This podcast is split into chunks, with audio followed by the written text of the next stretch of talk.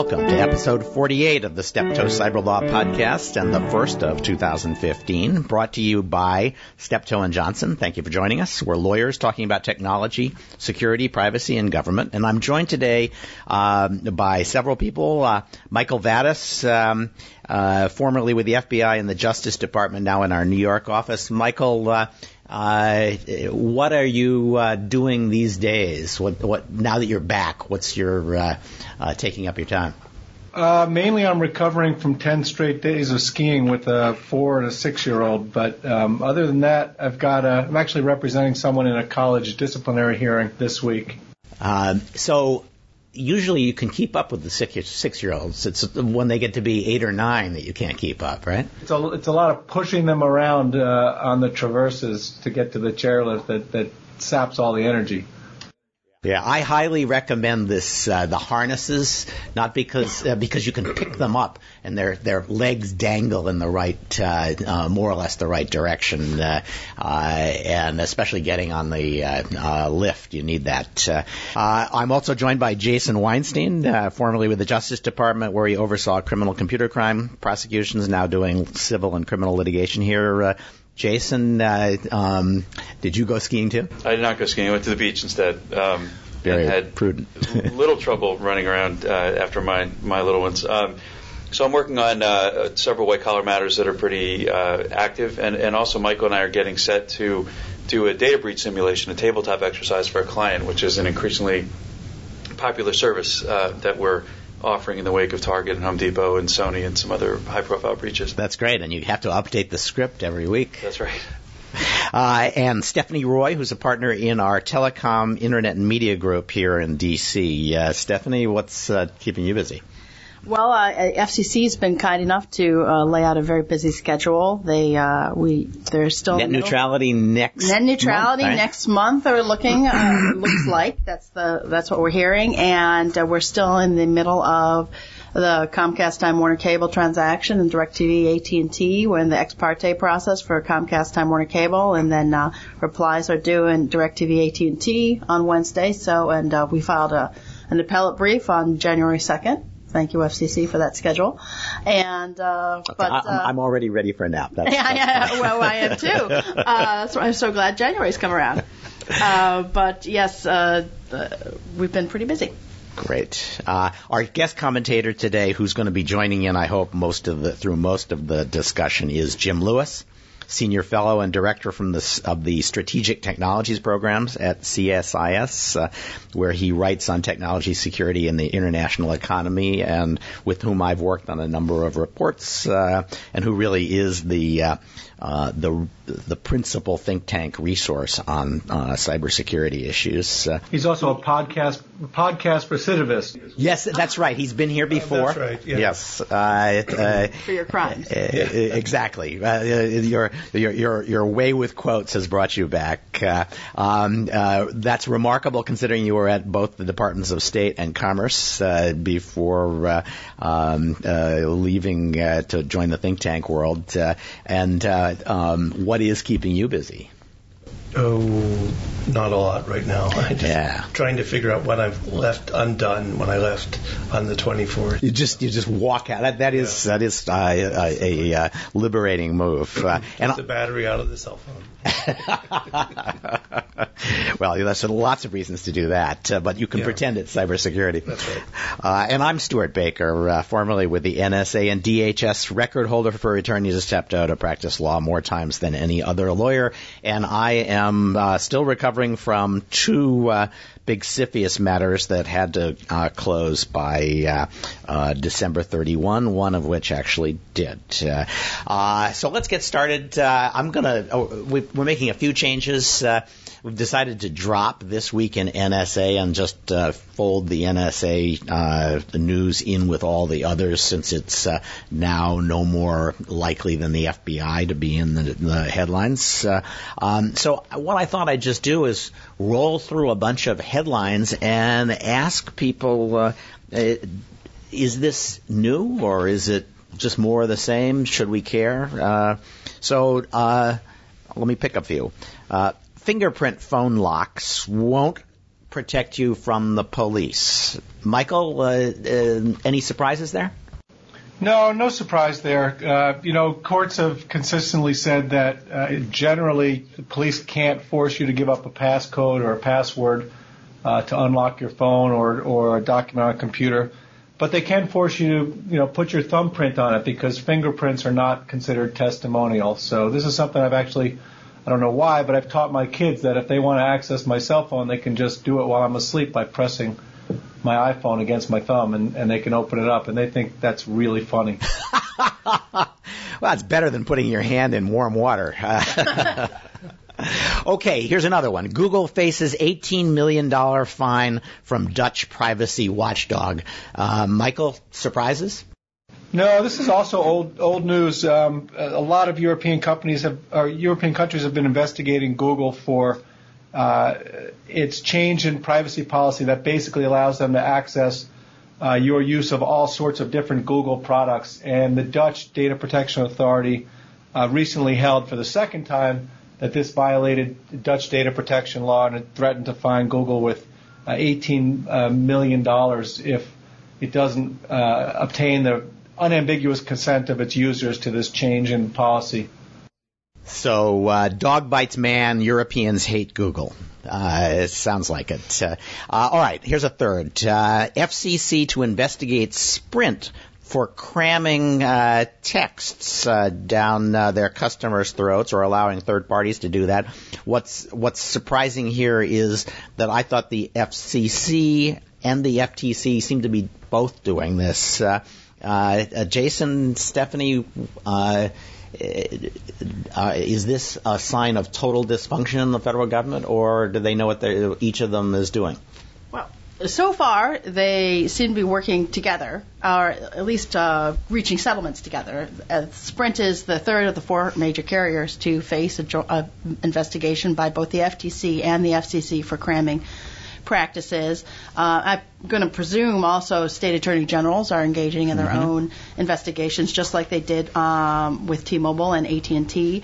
Previously, in 2014, both T-Mobile and AT&T reached global settlements with the FCC, FTC, and states attorney generals in the um, $90 million range for T-Mobile and $105 million range for AT&T. Uh, looks like they're going along the same lines here with um, um, Sprint. Uh, I think the question is whether go Verizon. Um, I yeah, that's right. They, they, must be feeling a little lonely um, now. you know, un- unless their practices, you know, I'm not a, a Verizon customer, I can't speak to it, but unless their practices have differed substantially from their major competitors, I wouldn't be surprised to see a similar action. So, uh, Jason, what does this mean for privacy, where we're also seeing some FCC, FTC overlap. Well, there are two things I thought were interesting about it. First is it's another example of FCC and FTC both getting into sort of privacy related issues in, in, the mobile world. Um, and I also thought it was uh, sort of a wake up call for, for mobile payment services, for Google Wallet and Apple Pay and, and other payment services that regulators, whether it's the FTC or FCC or both, are going to be policing the mobile payment space uh, and uh, and expecting those online payment services to have measures in place to protect their consumers from fraud, um, uh, even if that fraud is committed by a third party. I always thought that the the great advantage that the phone companies had and the great disadvantage they had is they could make you pay. Uh, whereas the uh, credit card companies uh, really couldn't make you pay if you con- right. Uh, uh, contested the charge, uh, and you'd think that would be a great that would be great for revenue, but it it produces this kind of litigation pretty regularly. Well, you know, the, the other thing, Stewart, that I think is interesting is, and this goes to, to what you uh, suggest in your question, that pretty much if you have an acronym, if your agency has an acronym, then and you have any foothold in data privacy, you're you're you're hanging on and you're you're taking advantage of it. You have the FTC, you have the FCC, um, the SEC is not far behind. All the state AGs are treating this like low-hanging fruit. didn't I see that the Consumer uh, Financial Protection yeah. Board was right. also in this? Right. Yeah. Going after activity that took place before the agency existed. All right, Department of Agriculture next. Uh, all right, here's one. Uh, 80% of darknet traffic is people seeking child abuse sites. Uh, uh, I'll take this one just because I, this is this is unusual only in that there is a persistent, determined uh, techno-libertarian effort to deny that uh, Tor is mostly useful for criminals. And this guy who started out in that school uh, just uh, set up a bunch of relay stations and looked at where the traffic was going. Turns out that most of the traffic was old dead botnet uh, infections that were calling in saying, uh, uh, "What orders do you have for me, master?" And of course, they weren't getting to the site because the site had been taken down. Uh, but if you washed all that out, then 83% of the traffic was going to uh, pedophile sites, uh, and something like one tenth of one percent of the traffic was going to the uh, much ballyhooed uh, whistleblower sites. Uh, um, so I, I, I, I, have to say the the lesson here is uh, anonymity really is good for criminals and pretty much nobody else. Uh, you know, sorry, I, I, had a reaction to the story too. There were um, people from the Tor network who were trying to question the validity of the numbers, and there certainly it's fair to say that it's impossible to say with specificity and complete accuracy what the percentage is. But whether it's 83 percent, 63 percent, or even 43 percent, it's a it's a pretty big number. It's not. Um, it's not a small number, and and I, I used to uh, I used to oversee the child exploitation section at DOJ, so I have a, a personal interest in, and professional interest in this stuff. That these sites are not just places where people consume videos of or pictures of child sex abuse. The demand for these images creates a market for more images, which creates uh, uh, an impetus for people to engage in more exploitation of children. So th- these are not by any means victimless crimes. These are crimes that fuel a market for more victims. Um, and uh, it's interesting that people don't react uh, as much to uh, the news that some of these Tor sites are used for gambling or for drug dealing or weapons trafficking or other things that Silk Road was was allegedly involved in. But but if you care at all about children, which everybody does, this ought to be something that really gets your attention. Yeah, that's I, uh, which is why uh, the, uh, the techno libertarians hate this so much. Uh, they uh, uh, they just uh, reject the the idea and they say, "Oh yeah, you're just rolling out uh, child abuse because uh, you hate freedom." I think that's uh, uh the general view. All right, um, here's one: German iron plant suffers severe damage due to cyber attack. Uh, uh, this this sounded like a big deal, Jim. I don't know if you saw that story. It was in the journal. Yeah, uh, yeah, and it's behind a paywall. The good the, the, the good story is behind a paywall, but there were some secondary stories. Um, it sounded it wasn't clear who atta- did the attack, right?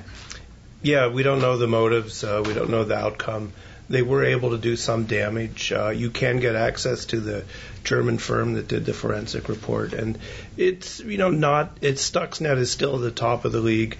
This was below it, but it was still pretty good stuff. Yeah, they they went into the Windows network and they hopped to the industrial control yeah. system, and then they made the uh, uh, made it so the uh, some vast vat full of molten uh, uh, metal couldn't shut down properly, right? Yeah, that's one of the big myths is that control networks and the outward facing Windows networks aren't connected, and they almost always are. So, um, be interesting to see if this one goes any further. So uh, now it used to be it was a big deal when you found somebody was engaged in something other than espionage. It looks like that's going to be the uh, the theme of 2015, though. Yeah, we'll find out. Uh, yeah. Okay.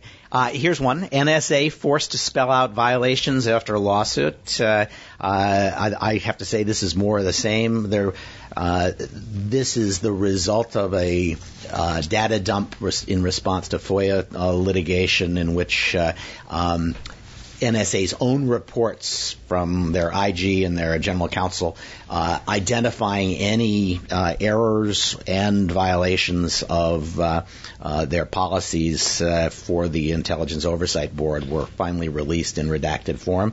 Um, but I didn't see anything in there that hadn't already been reported uh, because it had already been summarized uh, in um, various uh, speeches and other disclosures by uh, um, by NSA. So I suspect that this is just you know, the people who brought the FOIA suit uh, touting the fact that they uh, they actually got some documents. The redactions are so heavy that it's hard to know what's in those things. I mean, I looked at the first few pages and there was so little there that I didn't bother to look at the the rest of the thousands of pages because it was it was clear there was not, not going to be anything there to make it worthwhile reading.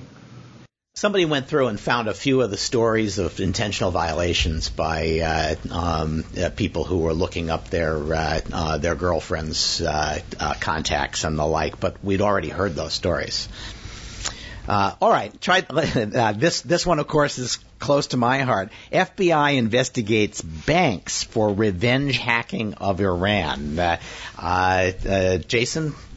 Well, this is something you and I have a have a, a long time interest in. Um, so the FBI is looking into, reportedly looking into whether U.S. financial institutions engaged in hackback against websites uh, used by Iran to attack the banks uh, last year. And we talked uh, during our last episode of 2014 about the fact that there would be increasing pressure from private companies to take matters into their own hands in the face of destructive attacks like Sony's.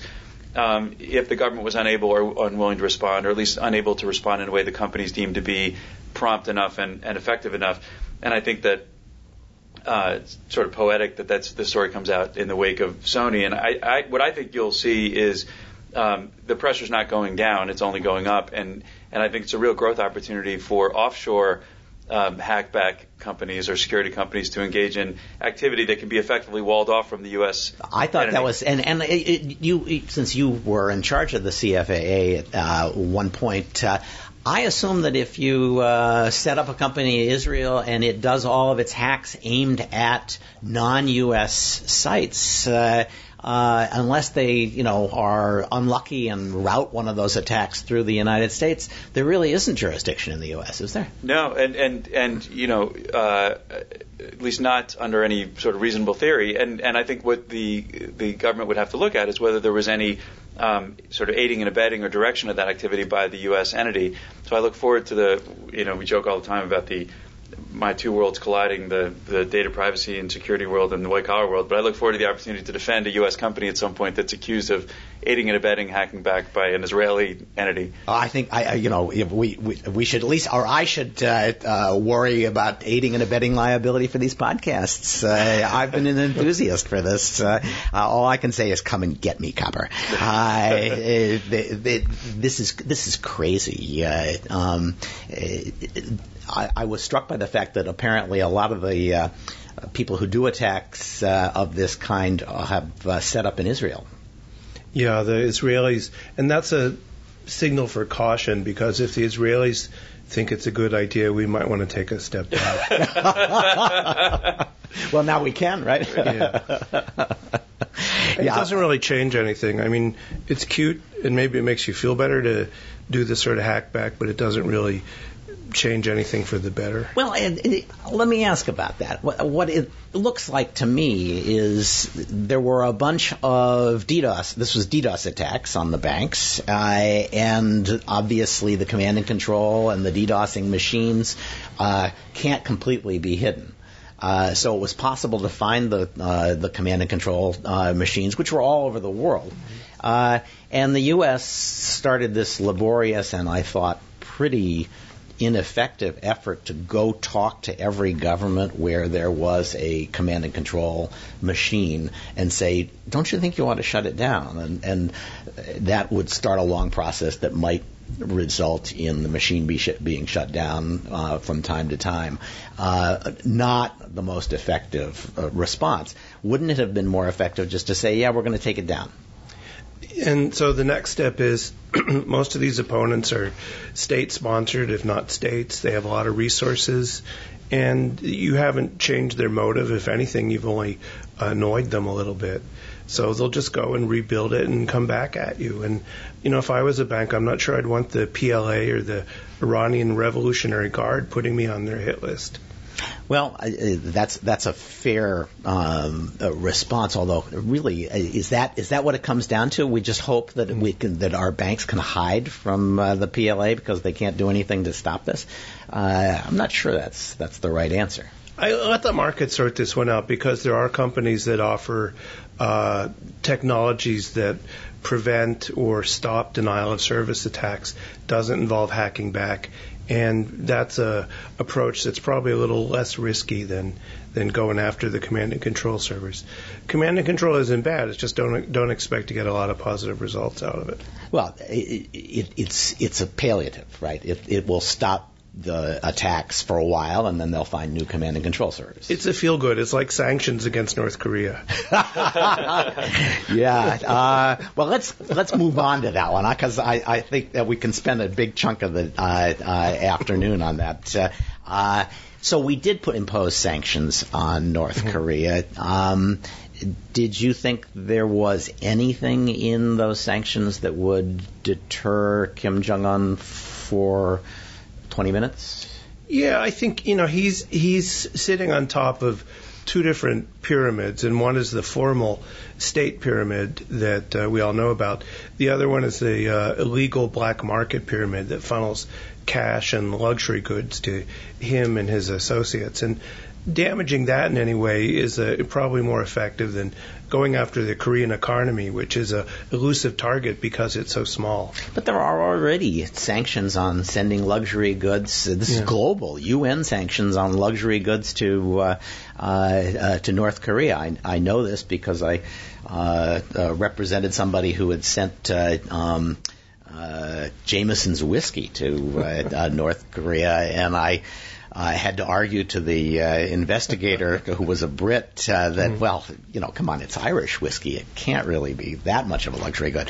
Uh, uh, so it's not. These are sanctions on the intelligence service of North Korea. If we could find them to sanction them, we would probably sanction them a little more creatively than cutting off their bank accounts, wouldn't it? So, so my assumption is the North Koreans have uh, gotten away with this a few times in the past, right?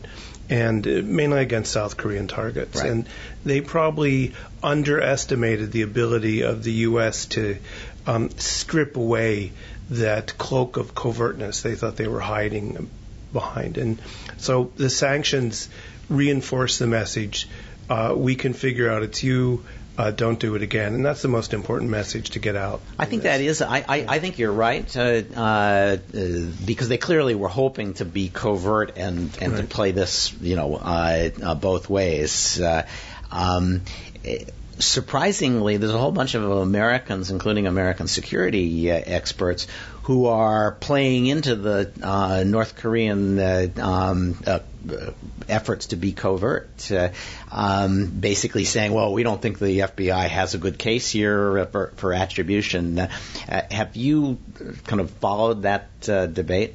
Yeah, you know, we were talking a little bit earlier about attribution, and uh, identification on the internet, and how one of the sort of received bits of wisdom is that this ability to um, be anonymous or pseudonymous on the internet is uh, is beneficial in some way. And I've always had my doubts about it. Um, it's a good thing to debate, but the, in the same way, uh, we're seeing a, a similar notion where anyone who has a keyboard and an internet connection can now be an expert right? Yeah. And they can be an expert on anything they want to be an expert on. Um, the difficulty here uh, is really the role of the U.S. government, and that's what's driving these people. I don't know. Maybe if the Vatican had come out and said that it was uh, the North Koreans, uh, they would have been less upset. No, I, I think you're absolutely right. I, I uh, one of the things that's actually uh, educational is to to take the name of the alleged cybersecurity expert and put it into Google and then add Snowden uh, and almost oh, that's every, so mean. almost every one of them has said nice things about Snowden, which implies that they have uh, a relatively low opinion of the value yeah. of U.S. national but, security. But it also suggests that they didn't actually read Snowden. Who can blame them? There was right. so much stuff.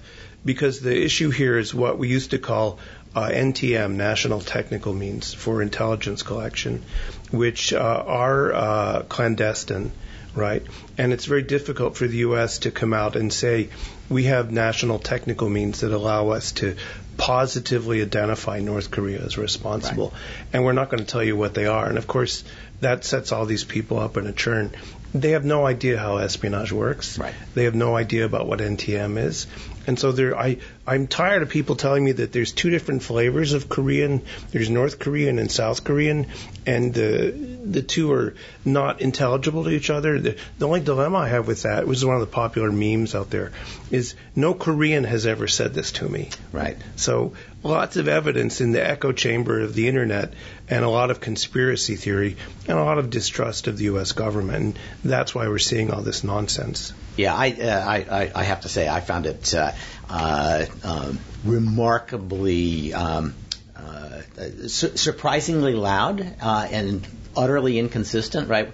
Well, first we were told, well, these guys must be Russian speakers, and then we've identified them by, by name as individual uh, insiders, none of whom spoke Russian. It, it, it, everybody is just, well, I, I guess it is good publicity, right? Uh, if you can suddenly you've got a whole bunch of reporters who don't much like the U.S. government either, who are happy to describe you as a cybersecurity expert if you will say something bad about the U.S. government. And and the um, the continuing the theme of anonymity lets you say things that are you wouldn't say if you were attributed to those remarks. Um, the internet lets you be an expert on things you don't know anything about, like technical intelligence. Um, there's also very little accountability, so you can say a dumb thing, and a year later, uh, no one will say, "Hey, wait a minute, didn't you make a dumb prediction before?" So this is cost free for these guys. I'm a little disappointed though, because as you know, Sony made the movie series Men in Black. Yes. And so one option for which there is as much evidence as insiders or hacktivists is that it was space aliens who were offended by Sony's portrayal of them. And I, no one has come out and said that yet, but I'm sure it's next in the queue. They were going to say that, but that light went off and they forgot it. uh, yeah, it's uh, it's it, it, it, it's a new. Um, uh, market for grassy knoll conspiracy theories. Yeah. We will always have people saying, "Oh, look, this is really uh, this is the truth about 9/11, and now it's the truth about the North Korean attacks." Uh, yeah. uh, but I, I do think, you know, the fact is the the U.S. government was much faster to attribute this one than they were when the Chinese were doing espionage attacks. well, uh, to publicly uh, attribute, and in some ways the uh, indictments were an icebreaker because it sort of let the cat out of the bag that since really about um, 2012, uh, we've crossed some threshold that let us be much better at attributing uh, to the point of having photos in some cases. Uh, that's why I don't have a, a camera on my computer. Um, I think that's what's changed is that starting about eight years ago, um, the U.S. put a large effort into improving its ability to attribute. The intent was this would somehow increase uh, deterrence. And we'll see if that works. But the idea is um, we know who did it, so don't think you're going to get away with it. Um, and it's paid off, right? It paid off probably starting a couple years ago. Yeah, no, it, it clearly looks as though there's a, a lot more uh, capability there. I think we've got more capability just the forensics. Uh, yeah. Um, you, know, you can. It's yes, in theory, you could try to um, frame the North Koreans for this by uh, running everything through a Korean language compiler and only working Korean hours, business hours, uh, uh, and using only tools that the Koreans were thought to have used. But that's a lot of work, and somebody has to really want to frame the Koreans. There's a positive side to this story. This is all the reasons why it didn't make sense. There's a positive side about why you could uh, confirm it was North Koreans, and that's probably some of the classified NTM discussions mm-hmm. that, that we're not going to have, I hope, ever, and that then these people will be unsatisfied. And sorry, life's tough. So some of, there was some overlap with Shamoon which I thought had been attributed to the Iranians. Uh, and that raises the question whether the uh, Koreans are working with the Iranians on this as well as on their nuclear uh, program, which, as I remember, they, they, right. have been exchanging uh, data on. There's two possibilities. The first is that the uh, Koreans obtained uh, Shamoon or some Shamoon precursor uh, from the black market, which is Yes. possibly what the Iranians did.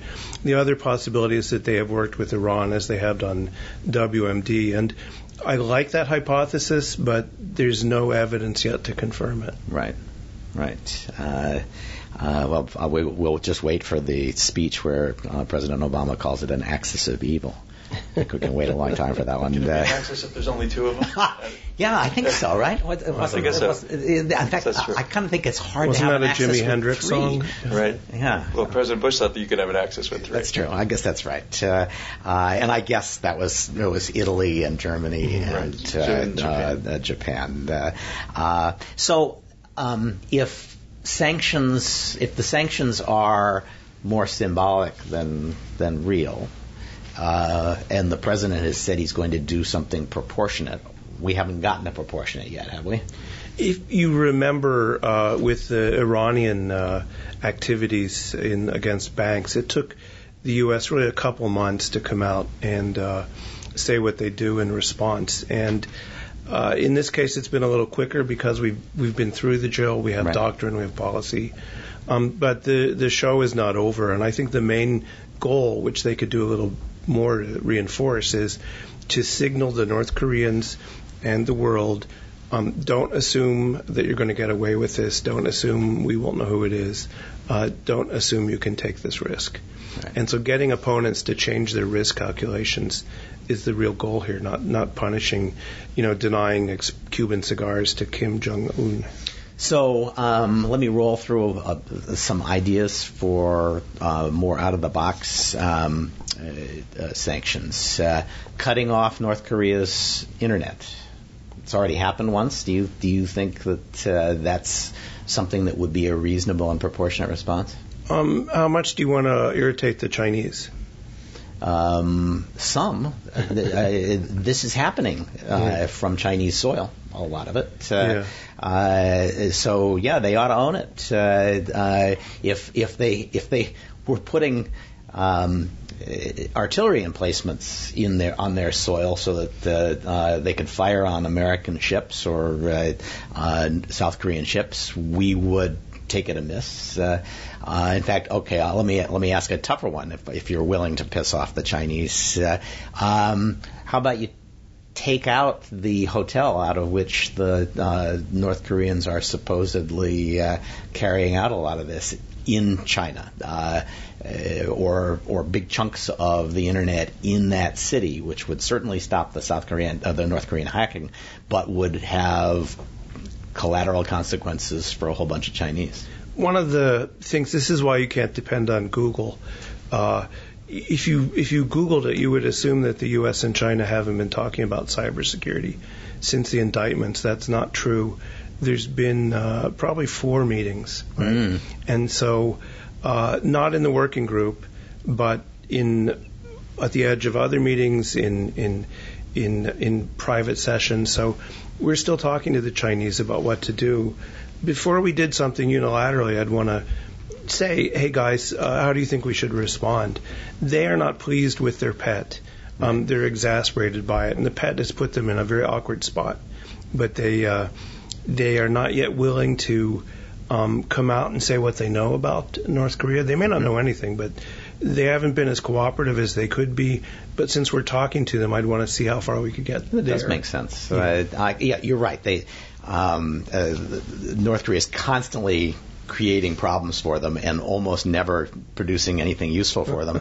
uh, and and uh, oddly, I, I get the sense that uh, um, they're being blackmailed by North Korea too, with the prospect of a complete collapse of the regime and a flood of refugees uh, and a uh, forced reunification with South that the South dominates, all of which is bad from a Chinese Yeah. point of view.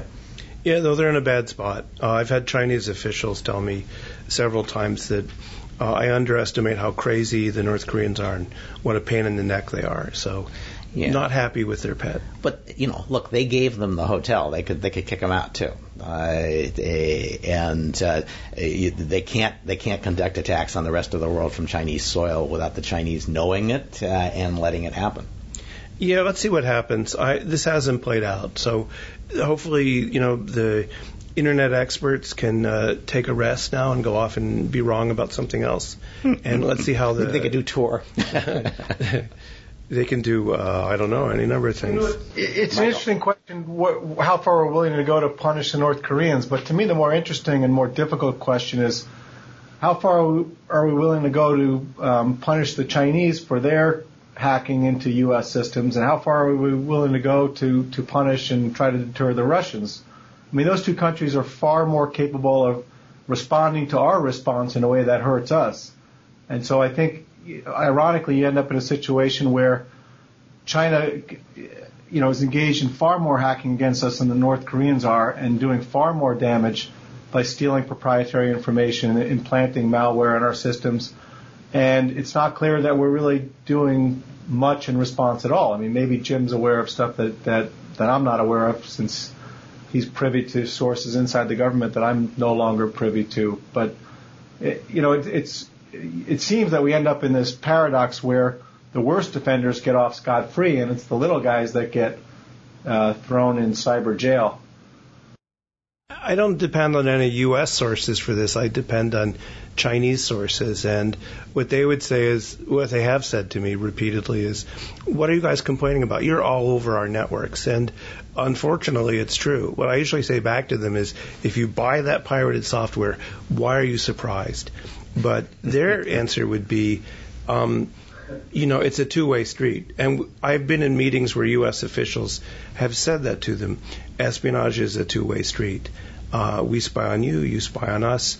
There's things we'd like you to pull back, the commercial espionage, but we recognize that a great power, as a great power, um, you're going to spy on us, and we're going to spy on you. So I think the real issue for me is what are the trades? Are there things that we could uh, give up? The Chinese, they were talking about a completely different mm-hmm. thing, but they're in a they're in a difficult spot because to the extent that a lot of this is driven by the PLA, PLA party relations aren't so good at the moment. And it's a moneymaker for the PLA. They, these guys are not doing it for national security. So you think they're selling this information to the competitors of U.S. companies?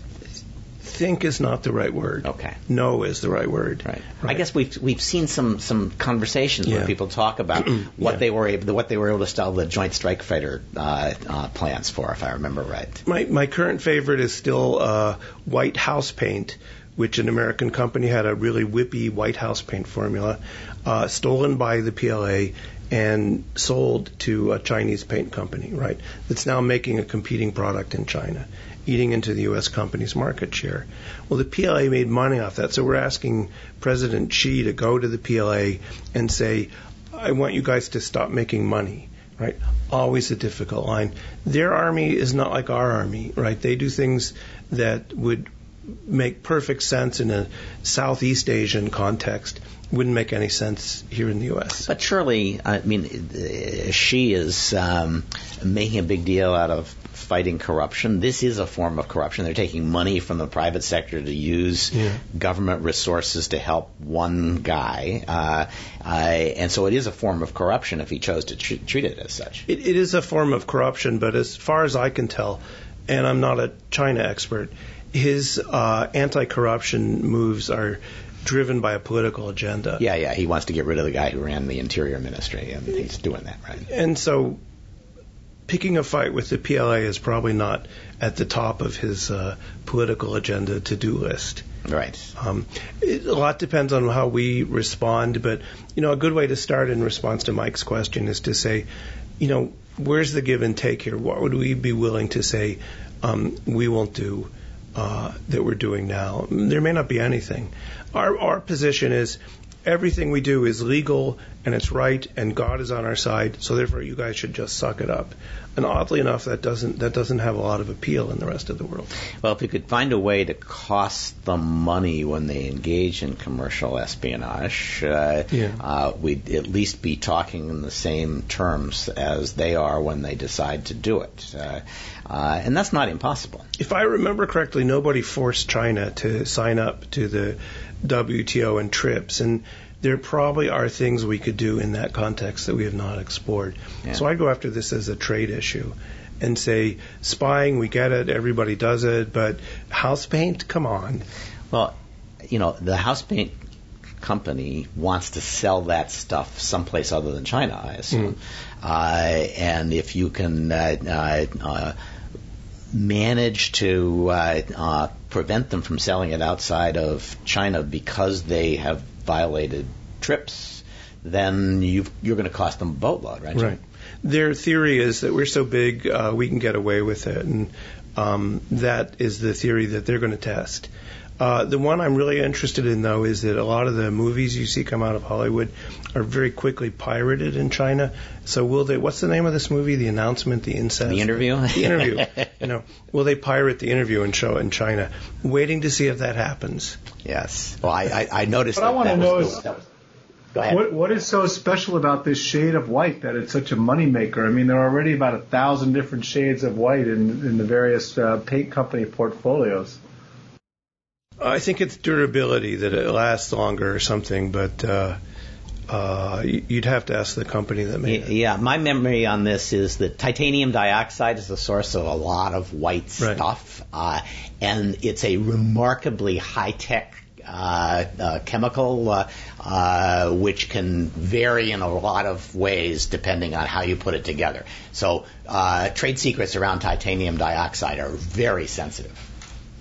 Uh, I will I will uh, point out that while we're on uh, uh, the piracy uh, mode, that uh, I proposed almost immediately after this that one it was the North Koreans and two uh, uh, Sony should uh, uh, release copies, DVDs of the interview from balloons over Pyongyang.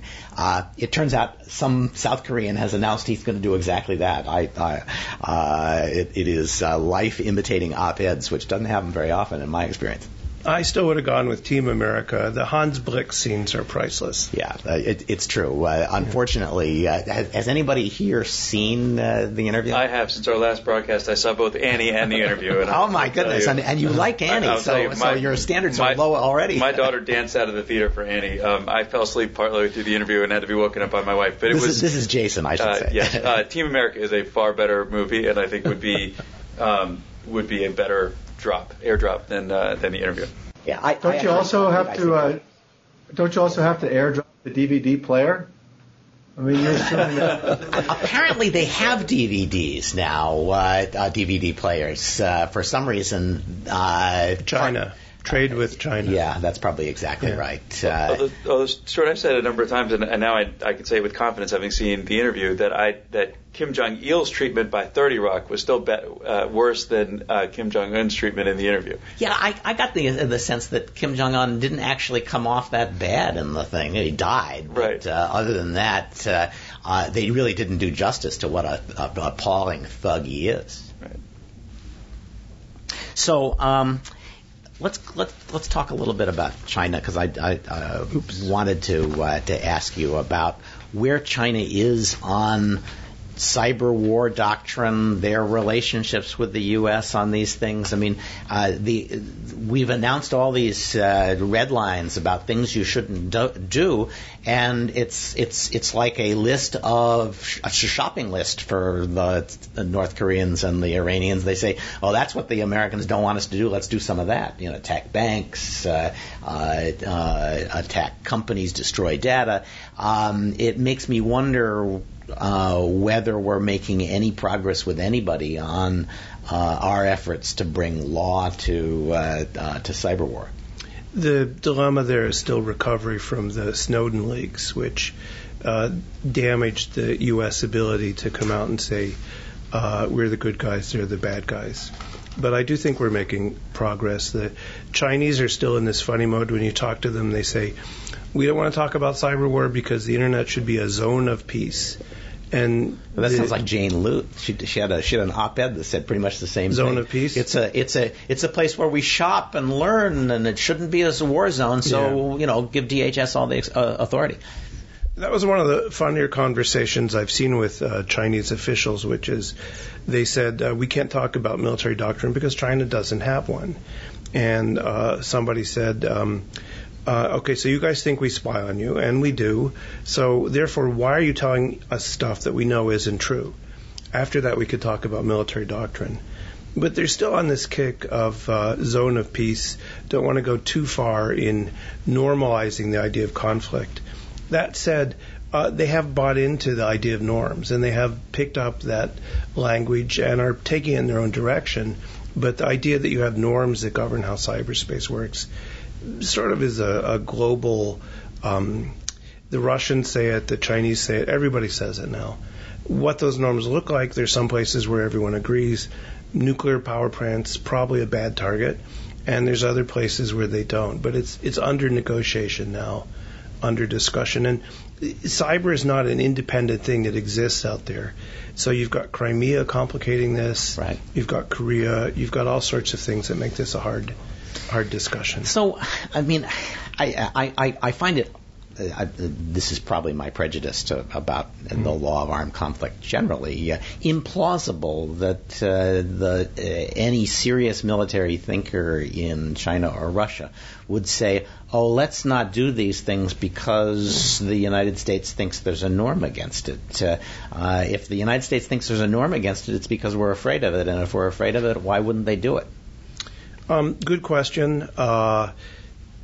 The theory is we'll eventually convert them. I think there's some chance of that. Uh, but if we did it right now, I mean, Chinese doctrine does not put civilian targets at the top of their list. They're going to go after command and control, weapon systems, um, they're going to look for military advantage in a conventional conflict. But a conventional con- conflict is not the most plausible uh, uh, thing for an outbreak of uh, cyber sabotage. Uh, as the uh, North Koreans have demonstrated, you can have a big impact and, and achieve quite a bit of your goals, especially if you're better at hiding yourself, uh, by going after one company, a few individuals. You can make make a, uh, people's lives hell if they continue to criticize you for something, and after a while they just stop criticizing you. The second conversation I ever had with the Chinese on cybersecurity um, opened with uh, one of their officials saying, relatively senior official saying, um, one thing you don't have to worry about is uh, China hacking Wall Street because we've just got too much money in it to, to risk it going down. So I think that kind of interdependence is something they think about a lot. Yeah, that, that yes, unless you can make money off the 24 hours when the system is down, which you probably can, right? That, that sounds more like the Russians. yes, well, maybe so. Uh, so, do you think they have a cyber war doctrine then? That, oh, sure. Uh, yeah. and, and, it's it's reasonably straightforward. Where we're, we're yeah. attacking our opponents' uh, essentially smart weapons and uh, uh, net-centric warfare. Yeah, sure. No, they have. Uh, if you're talking about our publications guiding the Chinese, whenever people publish that, uh, what was it? Uh, air sea battle stuff. Mm-hmm. Um, it was basically a, a, targeting list for the Chinese about all the weapon systems they should break into, and they managed to break into I think to almost all of them. So, you know, they're looking at here's how the U.S. fights war. How do we degrade it in a way that will let us achieve limited objectives? This, this isn't going to be a replay of uh, Pearl Harbor and Midway. Right. I, I think I, I after uh, Sony, I said we've been waiting for digital Pearl Harbor, and what we're getting is a whole bunch of uh, uh, digital Sudetenlands uh, uh, as people pare away little pieces and say, you don't really want to fight over that, do you?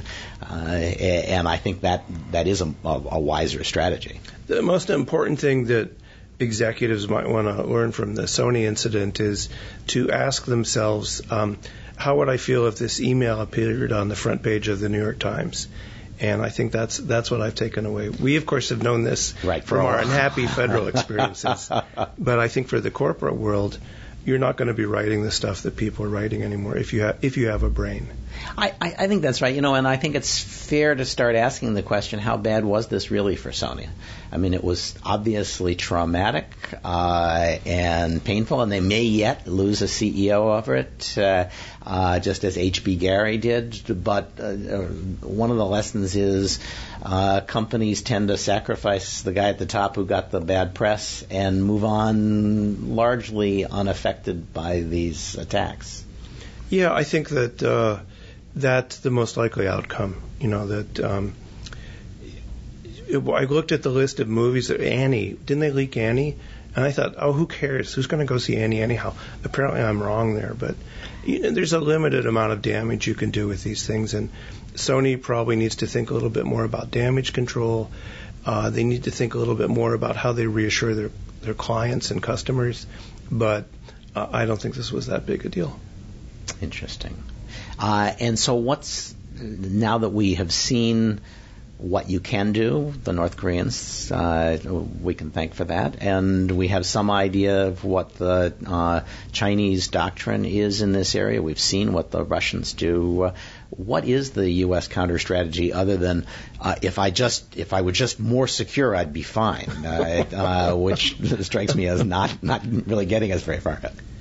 Well, the people are worried about are the Iranians because they have probed critical infrastructure, and China and Russia are pretty sophisticated when it comes to calculating risk, and you know, absent some larger conflict, they're not going to do anything. I don't feel as comfortable saying that about the the Iranians, right? Right. They're good at calculations, but they're not perfect. Um, maybe they, you know, you could see them waking up in a bad mood one day. So, well, they're, they're the biggest country for whom terrorism has turned out to be a remarkably effective yeah. uh, uh, instrument of, of foreign policy. So I think they're the ones to the North Koreans uh, improving rapidly, and if there is a connection between them and the Iranians, we could face two opponents who are very difficult to manage and could launch truly damaging cyber attacks. Um, our response has been to uh, utter threats, you know, do this and you'll pay.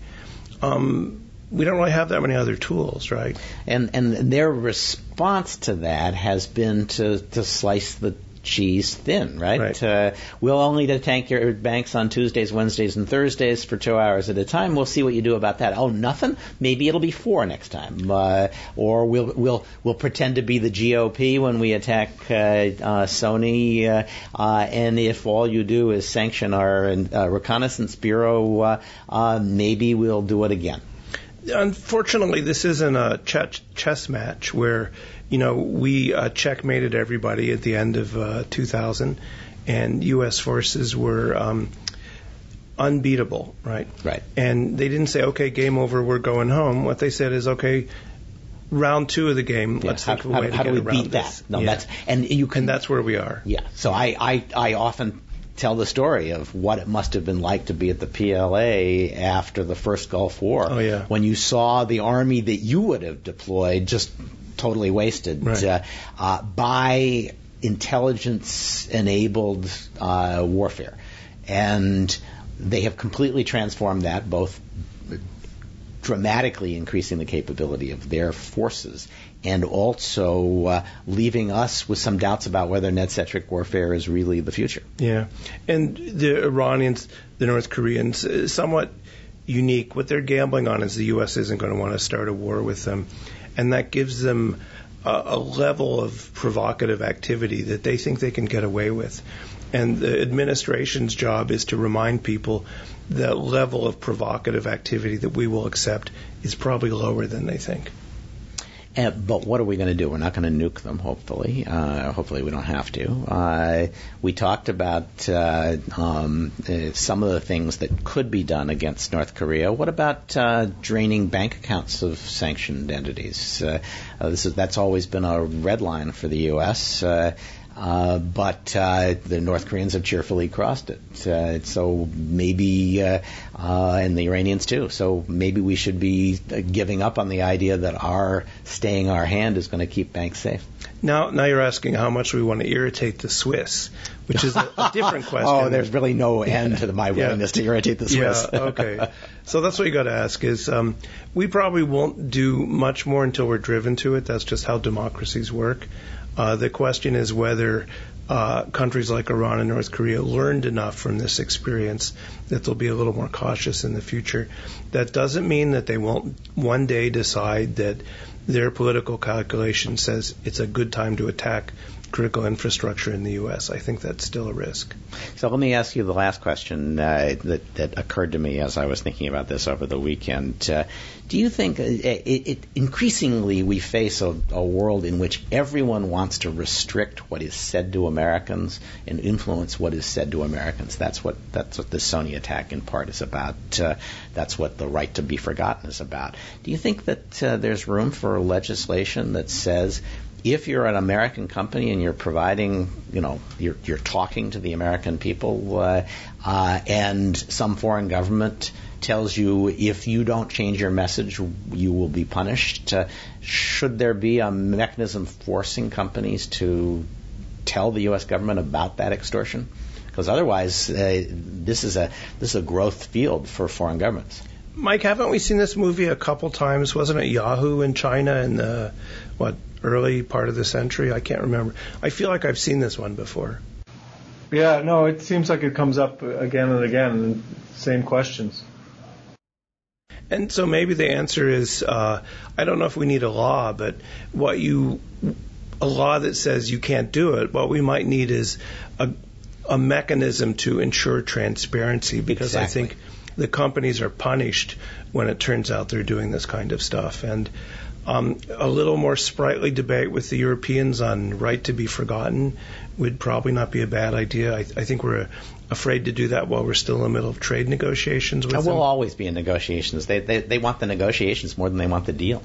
Yeah, the European concepts of uh, privacy really, um, they hope it will drive the world to a new place, and I think they're pretty much an outlier. So the question is, how do we get the Europeans to be a little more uh, sane, uh, that's a real challenge. Yeah, I, I, I, I you know, uh, we talked about our uh, dog bites man story at the beginning. They, they, they hate Google because Google represents the internet, and they really hate the internet too. Well, they can't figure out how it works, and so they keep, you know, they keep saying we want to be the world's most innovative economy by uh, the last one was 2011. Ah, missed that one. Sorry.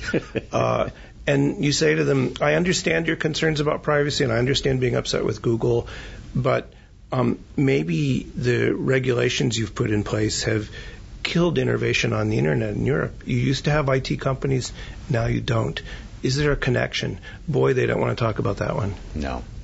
All right. Uh, I promised uh, we'd get you out of here in 50 minutes, and I think we have. Uh, uh so, uh, Jim Lewis, uh, thank you very much. You. Michael Vatis, thank you for participating. Jason Weinstein, Stephanie Roy, it's been a pleasure to have you all here. As a reminder, the Steptoe uh, Cyber Law podcast is now open to feedback. Uh, we'd like your thoughts on whether we're too uh, going on too long, going on uh, uh, cutting it too short, uh, suggestions for interview candidates, topics that we ought to cover. send them to cyberlawpodcast at steptoe.com. Or if you want to leave a message we can play on the air, try 202-862-5785. This has been episode 48 of the Steptoe Cyber Law podcast, brought to you by Steptoe and Johnson. Next week should be a lot of fun. We're going to be joined by Lieutenant General Edward Cardon of the uh, U.S. Army Cyber Command, uh, and then uh, later in the new year, Becky Richard, Richards from the NSA Privacy Office will be coming on. We hope you'll join us as we once again provide insights into the latest events in technology, security, privacy, and government.